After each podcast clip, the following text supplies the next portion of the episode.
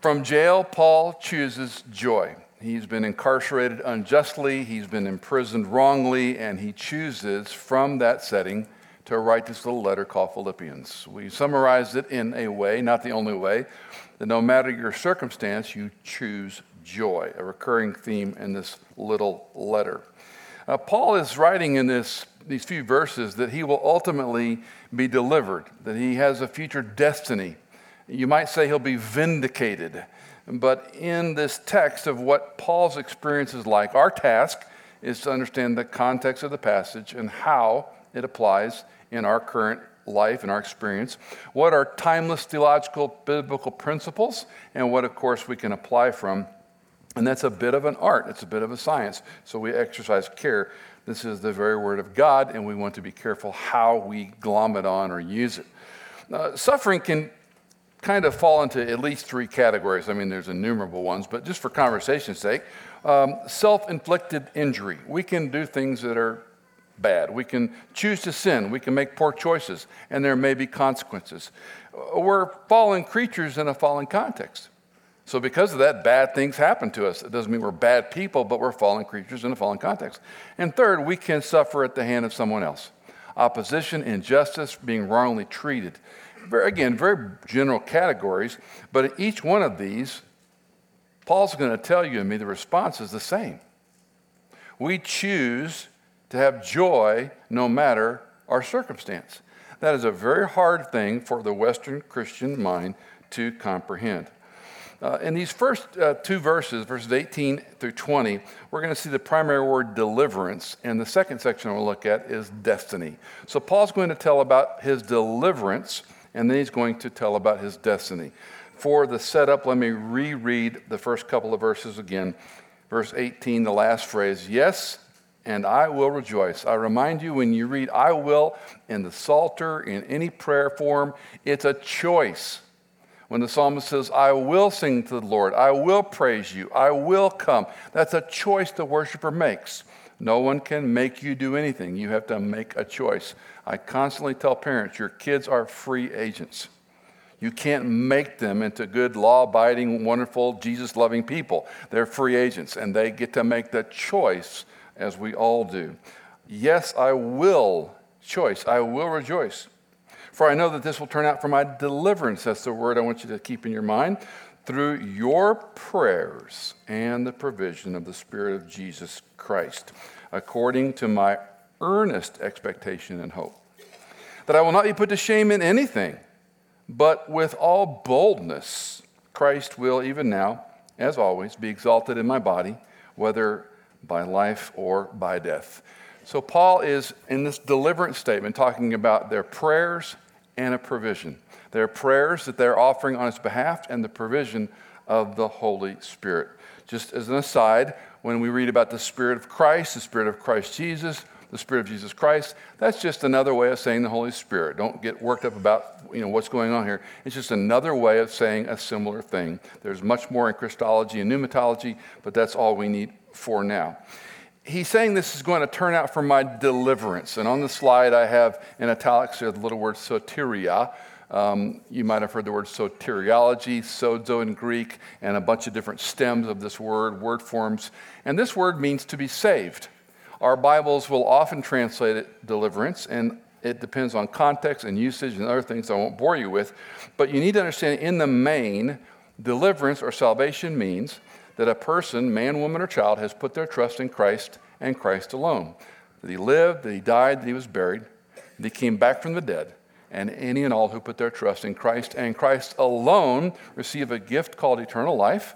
They also are forgiven of their sins and they begin a new relationship with God. You are part of God's family, you're part of the kingdom of God. So, this deliverance word, this salvation word, is a big word in Old and New Testaments. Sometimes it is used for a physical deliverance, not a spiritual one. In Acts 27 34, uh, Christy shared this with the kids a few weeks ago. You, you may recall that um, Paul, uh, Paul is encouraging the sailors that the ship is about to wreck. They've jettisoned the cargo. Uh, one of the saddest verses in Acts is they threw the ship's tackle over with their own hands. The way to control the boat was tossed. It was so desperate, they're willing to jettison everything to live. And Paul encourages them to take provision. He says, Eat something. Although you've lost everything, you're going to live. So he warns the soldiers and the sailors don't kill everybody, don't kill the passengers, don't kill the prisoners. You're going to live, but you need to eat something because you'll be preserved. Same word. Is he talking about their salvation spiritually? No. You're going to live through the storm. Sometimes there may be a word play, sometimes it might be both temporal and eternal. But I just illustrate when Paul uses the word here, it causes us to lean in. Is he saying, I'm going to get out of prison? I'm ultimately going to be delivered from jail? Or is he talking about something future? And we have to look at the whole passage to get a sense on where he's going with it. Ultimately, he will be vindicated, he'll be set right. There's something sewn in the fabric of, especially Americans, about injustice and right and wrong. That's why crime shows and crime podcasts are so insatiable for us.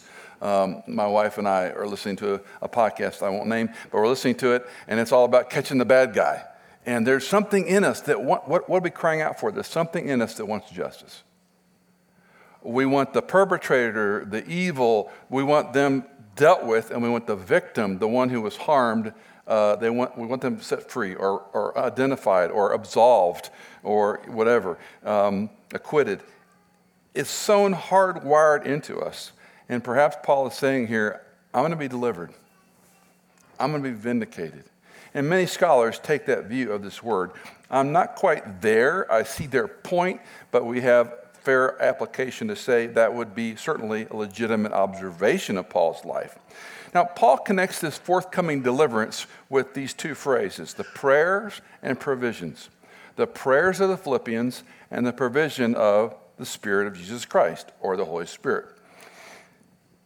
You have to keep this together. This is a little bit of thinking cap. This is prime rib or steak this morning, not milk. So you got to stay with me and think a little bit with this passage, what Paul is doing here. I don't understand all I know about the Bible. I don't understand all I know about prayer. But this is a very important topic. The scripture teaches it whether I can explain it all and understand it all. I still accept it and trust it. In 2 Corinthians chapter 1 verse 11, Paul writes, "You also joining in helping us through your prayers." Somehow when we pray for others, it helps them. In Romans chapter 15, 30. Now I urge you, brethren, by our Lord Jesus Christ, and by the love of the Spirit, to strive together with me in your prayers. Now, from an academic, theological, principled thing, prayer helps. But how? If it's outcome based, we have a whole new set of questions to, to ask and answer. Because if we pray and a person doesn't get better, then how did our prayer help. Many of you have been in a situation where you've been ill or, or maybe something terrible going on, and you'll, you'll hear the phrase, I could feel other people's prayers. You ever heard that or said that? I heard it just this week about a politician that's being eviscerated. They said, I can feel other people's prayers. I don't know what that means. I have no idea. Does that mean they got a lot of email and it made them feel better? I don't mean to be unkind. I just don't know what it means. What I do know is Scripture enjoins us to pray for others. The Scripture enjoins us that we help others in our prayer. And this is why I say I don't understand all I know. Some of you have a far, and I don't mean this pejoratively, but a more robust, a more intimate prayer life than me. That's true in the body of Christ. And, and maybe you can enlighten me on this. But the problem we have in thinking about prayer horizontally is if then. I've talked about this again and again. If then theology is a dead end. If I do this, then this may or may not happen. If it doesn't happen, I'm, I got a problem. If it does happen, of course we thank the Lord and praise God. If it doesn't happen, we say, oh, the Lord's teaching me something else. That's nonsense. That's nonsense. Let's be clear where the scripture's clear. Let's don't inject things that aren't in the text. Scripture tells us, Paul tells us here, that the Philippians' prayer for him was a provision, but there's a little insight here he says the provision is in the Spirit of Christ. So let's think about this. When you trusted Christ, when you walked the aisle, prayed the prayer, whatever you did, when you placed your trust in Christ and Christ alone, you were immediately indwelt with the Holy Spirit. You do not get more or need more of God's Spirit. This isn't a quantity issue. Once you trust Christ, the Spirit indwelt you. And this is one of my uh, head scratchers with contemporary Christian music that sometimes we don't sing, but sometimes churches might sing. More of the Spirit, or inviting the Spirit to show up. That just gives me the back of my the hairs on the back of my neck stand up. The Bible doesn't say this.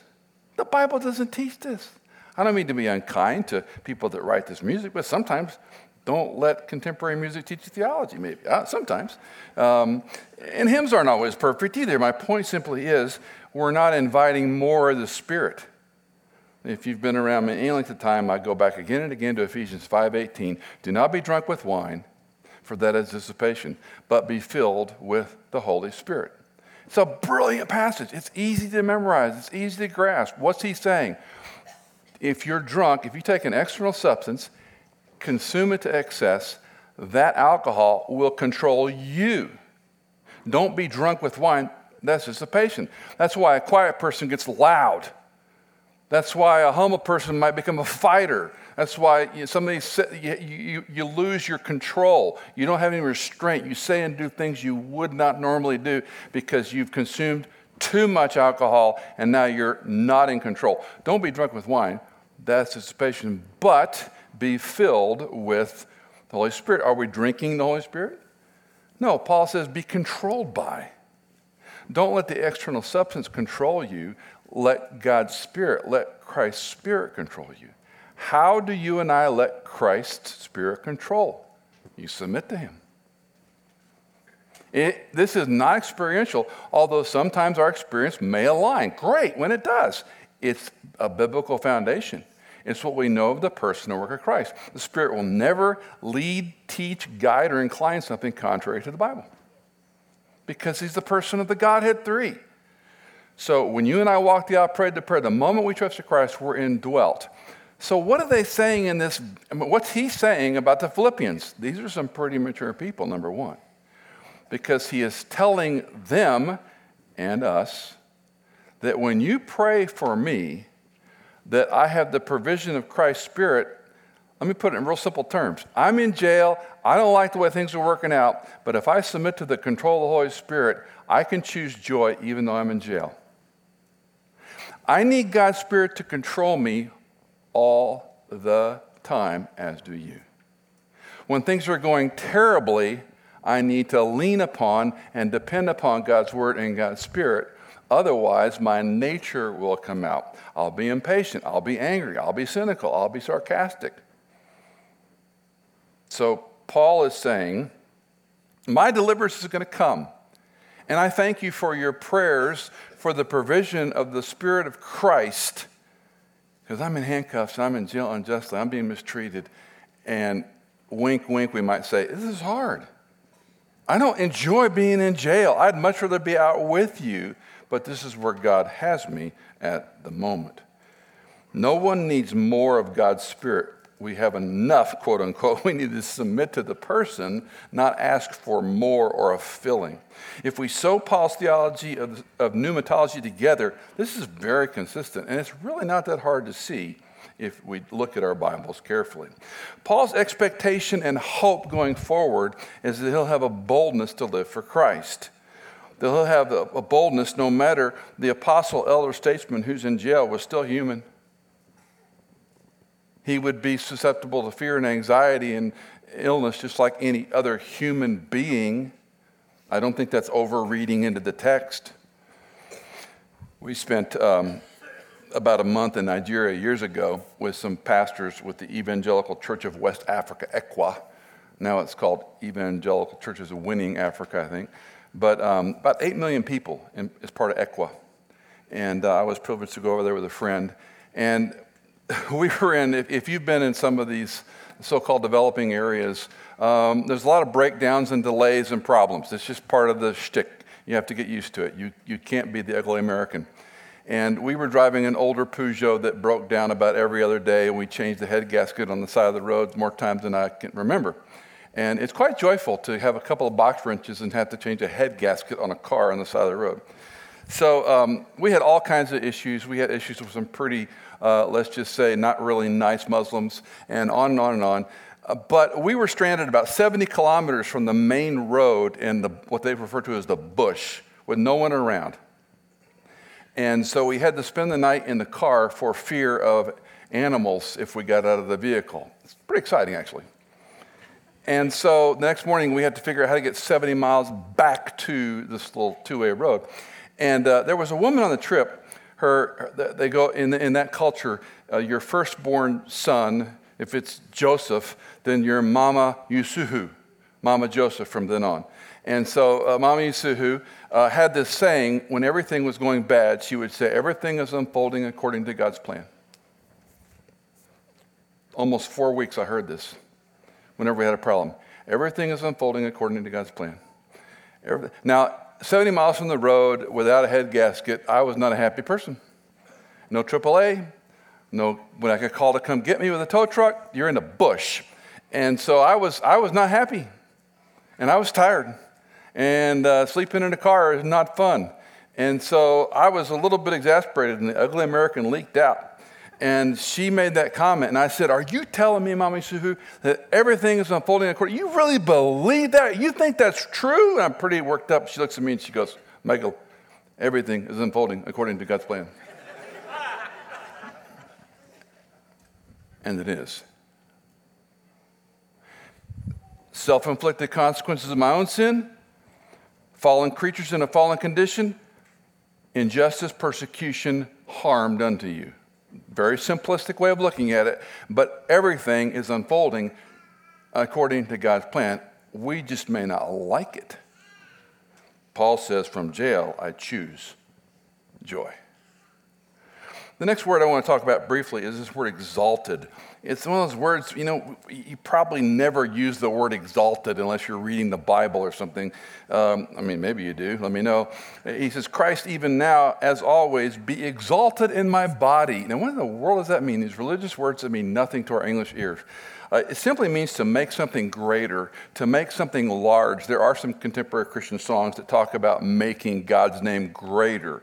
Um, yeah, okay. Uh, Paul's saying here that these afflictions, these challenges, these injustices, you're praying for me for the provision of Christ's Spirit because uh, I want to exalt the name of Christ. I want to make the name of Christ loud. Uh, think of pro choice and pro life demonstrators on Capitol Hill. They have placards and bullhorns and they're yelling, and maybe they have a speaker and a system, and they're screaming and yelling, and they're holding up signs and wearing shirts and talking about life or women's rights. What are they doing? They're making their issue loud. They're exalting their issue. That's a very good way of thinking about this, but we're to exalt the name of Christ.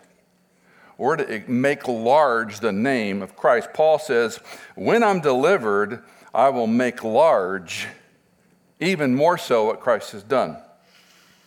Now, I need to talk about prayer for just a moment. I said I don't understand all I know. And when it comes to prayer, um, the, the nature of prayer is hard to comprehend. The super nature, the supernatural part of prayer is even more complicated to understand. Again, there's a lot of clear teaching in Scripture on it, but when we're in difficulty and loss and distress and hurt, whatever, fill in the blank, we're, we're most Christians have this idea if I do this, then God will fix my problem. And we have to be careful of that. Certainly, we ask God for anything. Read the Psalter. The psalmist prayed, lots of them, for God to fix their problem. Many of those psalms end with an unanswered petition. So we have to understand that life of faith is not simply getting God to fix something for us, but we're taught to pray. When we started Stonebridge, we said exposition, discipleship, and prayer. If you're part of this church and continue to come, we have a little handbook back there by Ken Boa called Handbook to Prayer. It's a delightful way to learn how to pray because most Christians are, we're friends, we're pathetic. We're pathetic. We say the same thing every time we open our mouths. And so we're talking to the God of the universe. We're petitioning, we're praising, we're lamenting, we're asking, we're confessing. Don't you think the most intelligent person in the universe needs a little bit more than just the same thing we said at lunch yesterday? As I often challenge you, I triple dog dare you at lunch not to say the same thing you said the last 300 lunches. You're talking to the God of the universe. 32 years ago, I stood in a hospital hallway with the same Nigerian friend. His wife was pregnant and had a distressful health situation. They rushed her to the hospital. He calls me in my little church office, and I drove to the hospital in Dallas and met him. And um, his wife had given birth to a 15.5 ounce baby girl. Literally, she would fit between my large finger and the base of my hand. Literally. She was alive. The mom was alive, but they were both still in great distress. So, a, a lot of healthcare workers and doctors, and they were phenomenal. And they came into the area where we had a private consulting, and we're talking to the, the husband, father, because the wife's still in ICU. And they're explaining this as clearly and as simply as they can, answering questions as we had them. And there were a series of surgeries that were going to have to take place, many of them, if she was to survive. May you never have to make the decision with a 15.5 ounce baby what to do. And they chose to proceed with surgeries. And this, this doctor explained to them in great detail, yet manageable, what this first surgery was going to be about. And she also went on to explain your daughter will most likely be blind and deaf perhaps mute, and be fed through a tube the rest of her life. Because these things weren't developed and we can't fix those things. So you have to make some very difficult decisions. And she was very kind and, and I mean, remarkable. And I mean, what, uh, who of you as a surgeon and physician would like to talk to a couple about this? So I'm with the husband and we're hearing all this, and I ask a few questions because you're in a state of shock. Sometimes it's nice to have someone there to say, What about so after she explained everything, Musa says to the surgeon, May I pray for you? I don't know anybody who'd say no to that. And he began to pray. And I won't attempt uh, to be indelicate and speak the way he spoke, but a very commanding, very Nigerian British Hausa language uh, comes out. It's very powerful. And he says in this prayer, the doctor has given us her verdict. We ask you for your verdict. 32 years, I haven't forgotten that phrase. And I've used it many times. The doctors gave their verdict, and they may be right, but we're waiting on your verdict. When he finished praying, God heard, people heard, could have heard a pin drop opened her eyes. She was shaking. She was a wreck. She was sobbing. She gathered her composure and she said, I wish every patient would pray for me like that. You see, Musa, unintended consequences, exalted the name of Jesus Christ in front of a whole bunch of medical people. And they saw something they don't normally see. Out of jail, you can have joy in an ER knowing that your daughter may die, you can choose. Fast forward, Anang, which in Hausa means God gives, is the same age as my second daughter. She's 32 years of age. She's blind, she's deaf, she's mute, she's fed through a tube. She's been a remarkable, a remarkable drain on the family. And yet they've exalted Christ because it was a life and they chose to do what they could and let God have the verdict. I don't understand all I know about prayer. I don't understand all I know about exalting Christ, but I would point to that as a capstone experience where someone who loved Christ, who trusted Him, who did the, what they could in the world's view, and still came out pointing to Jesus Christ no matter what happened. Whether by life or by death, Anang has a ministry. Well, Paul looked for his deliverance. Secondly, he looks for his destiny, verses 21 to 26. For me to live as Christ, and to die as gain. But if I am to live on in the flesh, this will mean fruitful labor for me. and if I and I do not know which to choose. I'm hard pressed from both directions, having the desire to depart and be with Christ, for that is very much better. Yet to remain on the flesh is more necessary for your sake. More necessary for your sake. We'll come back to that. Verse 25 Convinced of this, I know that I will remain and continue with you all for your progress and joy in the faith. For your progress and joy in the faith. So that your proud confidence in me, Paul speaking of himself, may abound in Christ Jesus through my coming to you again. To live or die. This is no death wish. This is no tortured logic here. This is perhaps the clearest piece of theology in a short space of time you'll ever read on death and the Christian life. For me, to live is Christ, to die is gain. It isn't hard to understand for you BSF precept Bible nerds. You can put this on a chart and put them side by side, it'll blow your mind. What he says in these few English words. Uh, he'd rather be with Christ, but if he stays, it's fruitful labor. This is a loaded term. Uh, fruit is a term in the New Testament. We talk about you'll know them by their fruit, the fruit of the Spirit. There's a lot of gummy theology out there.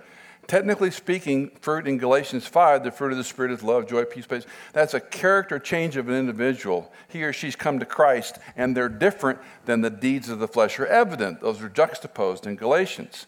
When we talk about fruit in many places, we're talking about people that have trusted Christ. I would argue fruit that remains is probably a euphemistic phrase of talking about converted people that become disciples and grow in faith.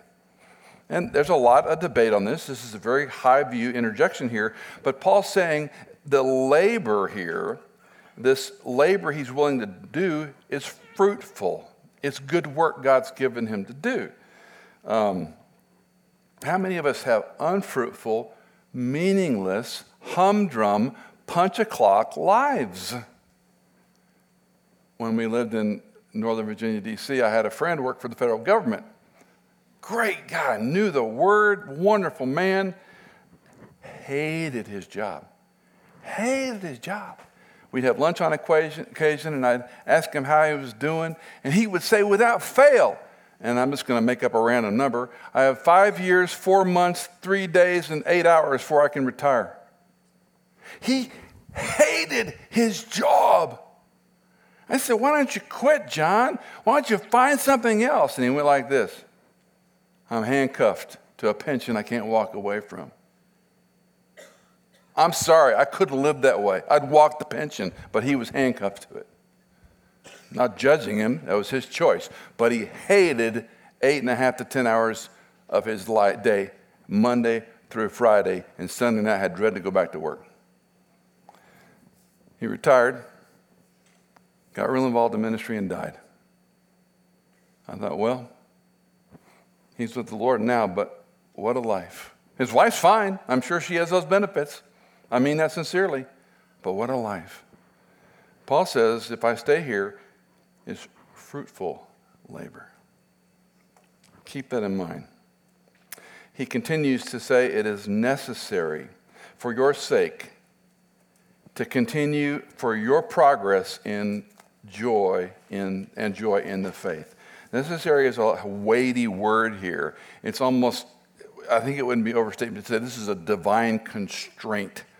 Um, if you read commentaries and 1940s preachers and writers, they'll often use the phrase must needs. I love that phrase.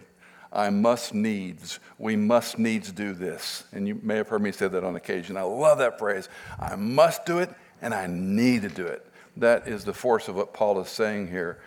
It's necessary for your progress, which is a little bit of a rope a dope.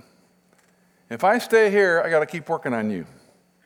If I stay here, it's for your benefit. The labor, the fruitful labor, is for your benefit, not just because he wanted to hang around. He's already it very clearly I'd rather be with Christ. But if Christ wants me here, I'm here for fruitful labor. Roger Ellsworth writes we associate being torn between options with being happy. Paul is a torn man. He is also a vibrantly happy man. He's torn because, on the one hand, he wants to continue his ministry, and on the other hand, he wants to be with Christ. But he's a joyful man because he knows he will not be let he will not be the loser in either case. What a great line. If he dies and goes to heaven, he's not a loser. If he stays, he's not a loser. If he dies, it will be for the cause of Christ, and that will bring honor to his name. If he's released, then he can continue to promote the cause of Christ. In either case, Christ is magnified. Paul's conviction in verse 25, I know that I will remain, leads a lot of people to think he knows he's getting out of jail. He's convinced, okay, I'm going to get out off this. Well, he didn't. it did not end well, quote unquote, for him in some respects. His life was very different than he would have had had he gotten out of the situation and continued to minister to churches and plant churches. Um, he is not saying he's convinced he will live. He is saying that if I live, it will be good. If I live, it'll be for the sake of Christ. Your progress and joy in the faith. Remember uh, a few weeks ago in chapter 1, verse 12, we looked at that word progress at some length, at some detail. It's a great word. You should write this down in the margin of your Bible. It's to make headway in spite of the blows. To make headway in spite of the blows. It was used as a nautical term. Any of you who like to sail or have power boats or deep sea fishing or whatever, if you've gone out in the water and you're facing a headwind and choppy water, I don't care who you are, it ain't fun. It ain't fun. You might turn green, you might be sick, you might swear, I'll never do this again. And it's an interesting term. To make progress is to make headway in spite of the blows. I wonder if our progress in the Christian faith is always involving blows. Are we always facing headwinds? I don't know. At times, the, oh, the water may seem calm. Just wait. Cheery. Just wait. It may or may not continue that way. Paul's saying, I choose joy. I choose a fruitful labor because I want you to make progress. Well, some lessons here. Number one, do your, do my sufferings exalt Christ? It's an unfair question. It's a hard question, but one I think we need to ask based on the text. Most Americans are looking for the spiritual ibuprofen. I do. I want to fix it. I want a remedy, I want a solution to it. And there's nothing wrong with that, but don't miss perhaps the greater issue is does your suffering matter? Does my suffering matter? And if it matters, it has to exalt Christ. Acts 16 22 was the passage actually Christy referred to a couple weeks back. Paul and Silas have been beaten with many blows. They're thrown in prison. They're fastened in their hands and their feet in stocks. So they're beat, they're probably bleeding, they're, pro- they're certainly bruised and in pain. There's no pain medication, and they're chained. And we read, but about midnight, Paul and Silas were praying and singing hymns of praise to God, and the prisoners were listening to them. You can't imprison the gospel. You can imprison an attitude. And Paul and Silas chose to sing. Dear friends of our family uh, have been through more medical issues than anyone I know. He's had two liver transplants. One of his daughters has had two liver transplants. Kidney transplants are difficult enough, liver transplants, a whole other universe. And they have had all kinds of ongoing challenges, and they are remarkable in their faith, remarkable in how they share Christ with people at the hospitals and the surgeons, and many who've come to Christ through their story over the years. Remarkable that in suffering, in life and death, they've exalted Christ. And unapologetically, unafraid, unabashed, shared Christ with everybody and anybody who will listen. It's very interesting. One hospital that worked on them at one point actually did a big promo for their transplant ward, and they told the whole story. And you know what was left on the editing floor? All the references about Jesus and God. Be that as it may, God is using them and has used them in remarkable ways. And I look at Jim's life and I go, they exalt Christ. They exalt Christ. How do you do? with the bad news, with the hurt? Self inflicted, fallen creatures in a fallen context, or someone that's hurting you, someone unjustly after you? How do you respond? I love that line in Acts 16:25 and the prisoners were listening to them. We saw last week the whole Praetorian Guard was hearing about Paul. Secondly, are you, am I clear on our purpose in life? Are you and I clear on our purpose in life? In our early years, deciding and choosing kind of is fun and exciting, and you're planning if you're single, if you're married, if you're going to have kids, how many kids, your job, where you're going to live, your goals. Maybe if you live in Middle Tennessee, you better write things down and have a goal, right? Um, you got to have, you know, how you use the, the steward things that God gives you. Um, as you get older, you wax and wane in and out. You narrow your field. Most of us start out with lots of opportunities and we kind of narrow it down. And then maybe you do different things. And at some point, you might make a big transition in life. But all along this process, we're figuring it out. I don't want to sound like an old man, but let me sound like an old man. The decades go by, and your 60s, 70s, and 80s are very different than you thought they were going to be. And I don't know anybody that really likes it. Some deal with it better. As a friend of mine said, I look in the mirror and says, What's an old guy like you doing in a young body? What's a, what's a young guy like you doing in an old bod like this? We feel that way sometimes. Medicine, our health, our cash, our children, our marriage. We have problems. We go through chemotherapy. You fill in the blank. You got to have a clear purpose. I, I could tell you stories for the next several hours about people my age that are having the conversation with me. What am I going to do when? 20s, 30s, 40s, 50s, it kind of decides for you in the main, not universally. You wake up one day and go, What am I going to do? You got to have purpose, you got to have clarity. I talked to a friend not long ago and said, I'm retired I don't know what to do. I didn't want to dope slap him, but I kind of did. It's a little late to be asking that question, but I also have compassion. I'm not mad. I'm not going to be mean. Um, can I encourage you that you're precious to God? He knows everything about you your health, your money, your fears, your anxiety, your stress your drug use. He knows everything about you. And He loves you. He has a purpose for you. I can't tell you what that is. I can tell you in principle, as Bill Howard and I have talked about many, many times, people and God's Word, only two things eternal. Hello, McFly. Are you involved with people in God's Word? Are you talking about Jesus Christ? Are you in God's Word? Everything else will change. Everything else will be burned, everything else will be left behind. It makes sense to me, maybe not to you. Um,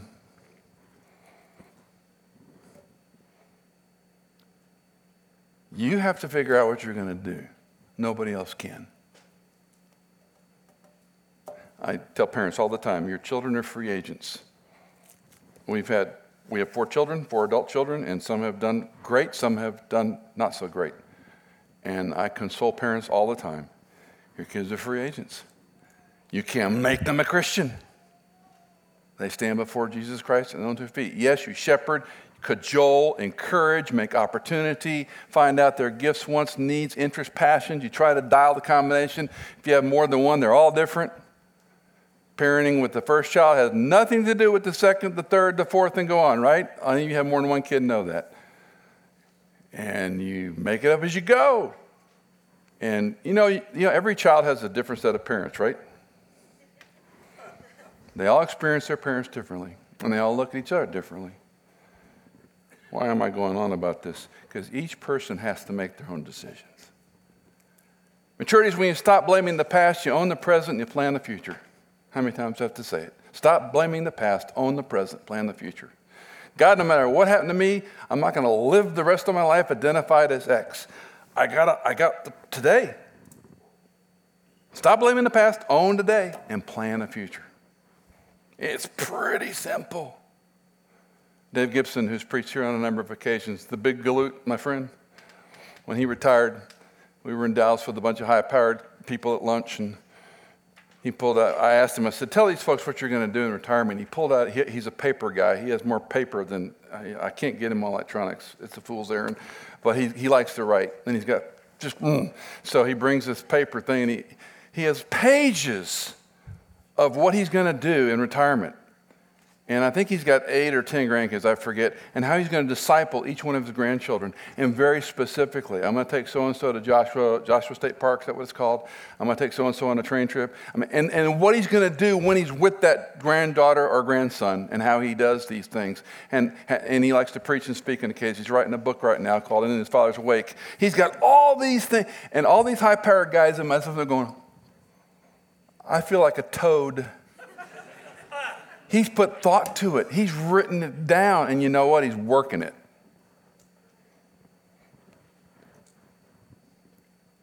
Finally, or not finally, maybe. Third, are we spiritually sober about our life and death? This is a cheery Michael Easley sermon. Are you spiritually sober about your life and your death? I mean, we plan for everything. Spend less than you earn, do it for a long time, you'll be successful. Eat well, exercise, you may or may not have heart issues. Raise your children, teach them, do this program and brainwash them. Maybe they'll turn out to love Jesus. Work hard, excel in work, get a degree. We, we live with all this, but we don't ever think about dying. I've done hundreds of funerals, and very few of them have thought about dying and their family certainly hasn't. Why wouldn't you plan for the one thing that's 100% sure? And plan for everything else. Paul says to live as Christ, to die as gain. You couldn't find a better, more succinct Christian theology on life and death than in those few words. Moses opined in Psalm 90, one of my treasured Psalms, give us the meaning of our hands. Twice, yes, Lord, give us the meaning. Did my life count? Some of you watched Saving Private Ryan. Tell me I'm a good man. Did my life matter? Was it worth it? Schindler's List. I could have done more. My dad had a one frame cartoon on this four drawer file cabinet in his home office. It was a cowboy on a horse. The cowboy's hat was flying. He was holding the hat. He's pulling the reins on the horse. The horns, horse's nostrils and mouth and eyes are giant. They're going off a huge cliff on the way to their death. And the caption reads, Whoa! Blank, blank, blank, blank, blank. Whoa! And every time he looked at that, he'd bust out laughing. My dad's sense of humor. I like it. I can't say the words. It's too colorful. The horse and the rider were dead. And the guy's yelling, Whoa. Many Christians live this way. Bishop H.C. Moule wrote, The dying hour is to Paul the mere gateway into the large room of the presence of Christ.